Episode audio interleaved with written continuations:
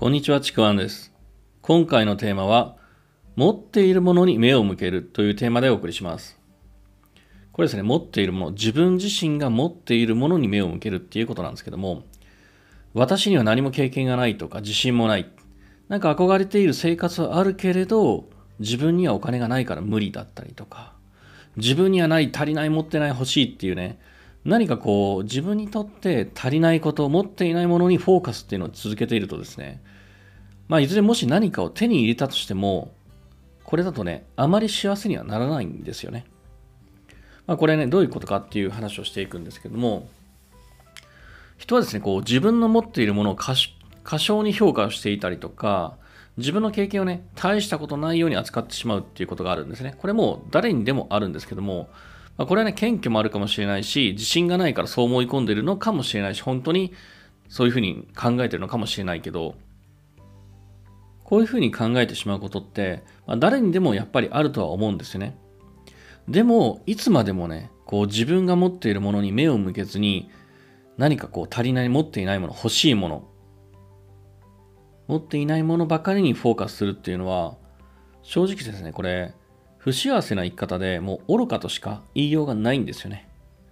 そういう生き方をやっていると、本当に何かを手にしたとしても、これね、気づかずにとか平気でドブに捨てしまうんじゃないかなとも思ってるんですね。この今自分が持っているものに目を向けられない人、気づかない人っていうのは何を手に入れようとも満足や幸福って得られないんですよね。何かを得たとしてもすぐに不満とか不足を見つけ出して、もう新たな不満感とともに、また足りない、まだ満足できない、私には何もない、もっと欲しいっていう、これをね、繰り返していくんですよね。こう言ってしまえば、一生不満のままに生きちゃうんですよね、これなのと。これあんま幸せじゃないんですよ。まあ、ただ、ここで言いたいのは、じゃあ、ただ現状に満足すればいいのっていうような話ではないんですね。やっぱりこう上を見て欲しいものを手に入れるために努力するっていうことはやっぱり大切ではあるんですよ。だそこを求めてほしいって思うのはもちろん大事なんですけども、でもその前にまずは自分が何を持っているのか、自分の経験や考えだったり、これまで得たもう宝物のようなもの、これを一度見直してみるといいと思うんですね。そうすると、欲しいっていう本当に望んでいたものが、実はこう身近にあったりとか、すでにそれを手にしている場合もあるんですよね。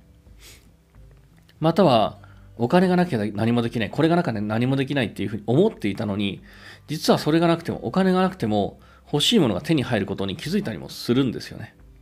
そうやって満足することもあるんですよ。その上で次を目指す、上を目指す何か欲しいものに対して努力するっていうことはあるんですね。でも、そこの自分の持っているものに目を向けずに、本当に気づかないままだと、これ本当に大切なものも見失ってしまうんですよね。目の前の幸せに気づかずに、失ってから気づく。取り戻せないことを知った時に気づく。この時の絶望感って、本当誰も味わいたくないはずなんですよ。それほどの絶望なんで。まあだからこそですね、まずは自分にあるものを知る。持っているものに目を向けてみるっていうことはすごく大事だと思います。そこには本当に必ず自分の未来につながる大事なものがあるはずだし、気づくはずなんですよね。そこがスタートだと思ってください。というわけで、今回のテーマは持っているものに目を向けるというテーマでお送りしました。よければですね、いいねとかフォロー、コメントいただければと思います。またですね、説明欄の方に僕の自己紹介、今やっている無料のレクチャー、またですね、メルマガも、登録フォームがありますので、そちらの方もぜひお受け取りください。では最後までありがとうございました。ちくわんでした。